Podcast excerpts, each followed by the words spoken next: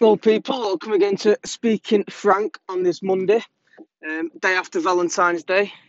So there's going to be some pleased people or some not so pleased people this morning, I assume. But um, yeah, I'd just like to speak today about um, Trump and the weekend's events about him being um, acquitted, or in my words, found innocent of inciting a riot. And I thought it was ludicrous in the fucking like first place because, I mean, attempting to hold an ex-president to account for an insurrection, which let's be honest, it wasn't an insurrection. It was a bit of a riot, a bit of a protest. Like they wasn't going to insurrect anything. Let's be honest. But end of the day, he wasn't ever guilty. Yeah, uh, yeah, you can have a couple of uh, video. Uh, clips and have it side by side with people storming the Capitol with him saying "fight like hell" and people actually fighting like hell. But let's be honest, if if there was fighting like hell, it's America. They'd have fucking machine guns. But that's by the by. It's impossible to prove. How do you prove that his words actually meant this? I know it's all conspiracies and all that, but like legally, how do you prove it? Like it, it was always a dead horse. It wasn't ever going to go anywhere. It was just people who had a strong dislike for Trump and, more importantly, wanted to prevent him from rerunning in 2024 because they know that that's a threat to Kamala Harris. Because it wasn't Kamala Harris who beat Trump, it was Biden. But if it goes to 2024, it's going to be Kamala Harris because Biden's not going to make it for four years.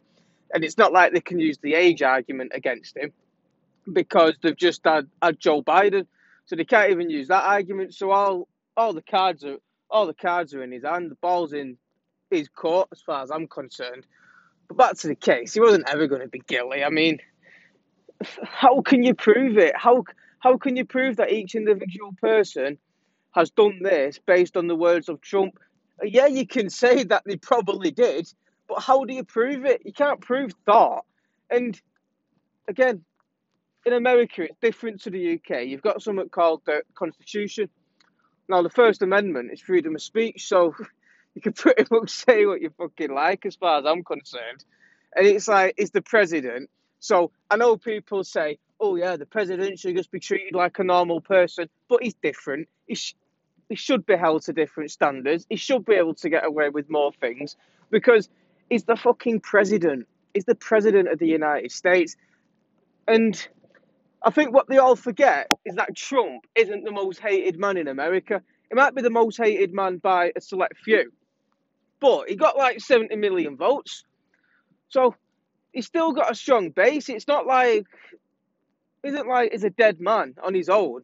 Like this is a man with 70 million people backing him, supporting his word, and the media can say like what, like say for what they like. But after the 6th of Jan, loads of people have like were turned against him. But it's just a silent majority at play again. Because if you ask somebody face to face, they're going to say, "Yeah, I don't like Trump, I dislike Trump." I do it. I do it to people because I can't be asked with the debate half the time, and like I just come on here to vent a bit and just to get my thoughts out. And it is, it's true. It's like people do, people do support him and will still support him. So I hope he runs again.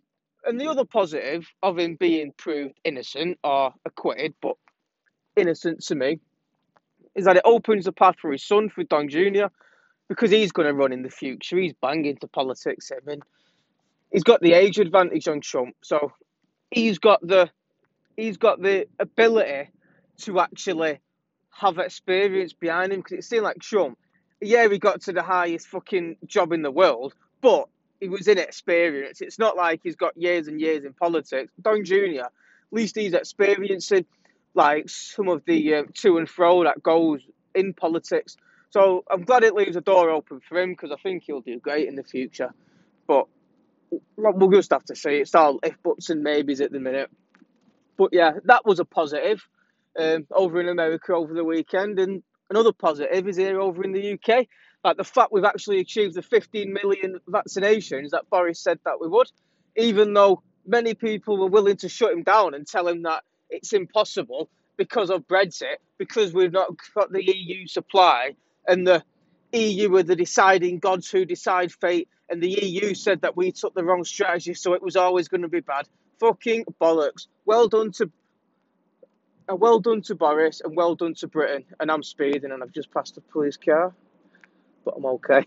and well done to Boris for vaccinating, like, well, obviously he's not the nurses, but for actually having the fucking bollocks and for putting his fucking bollocks on the table, his bollocks in the vice and saying, I'm going to do it. And do you know what? He's done it again. He's put his bollocks in the vice again today by saying that when they start to open up, any of the changes are irreversible. So as soon as they open pubs, it's irreversible. And I just don't, and I just hope he actually sticks to it because if he doesn't, it's going to let a hell of a lot of people down, piss off a lot of people, including me. Because I think the worst thing for a country as well is instability. Like it doesn't matter whether you're stable in one direction or another direction. If you're unstable, you're going to struggle no matter what. And with all this COVID stuff, with the opening of businesses, the closing of businesses, like the uncertainty, it's instability. And now Brexit's done, we're stable on that on that front. Now, hopefully, now he's put his bollocks in the vice and said that any openings are irreversible. Hopefully, he keeps to it. Which I, I trust him. I, I trust him to keep him to it. And let's just hope that these vaccines work.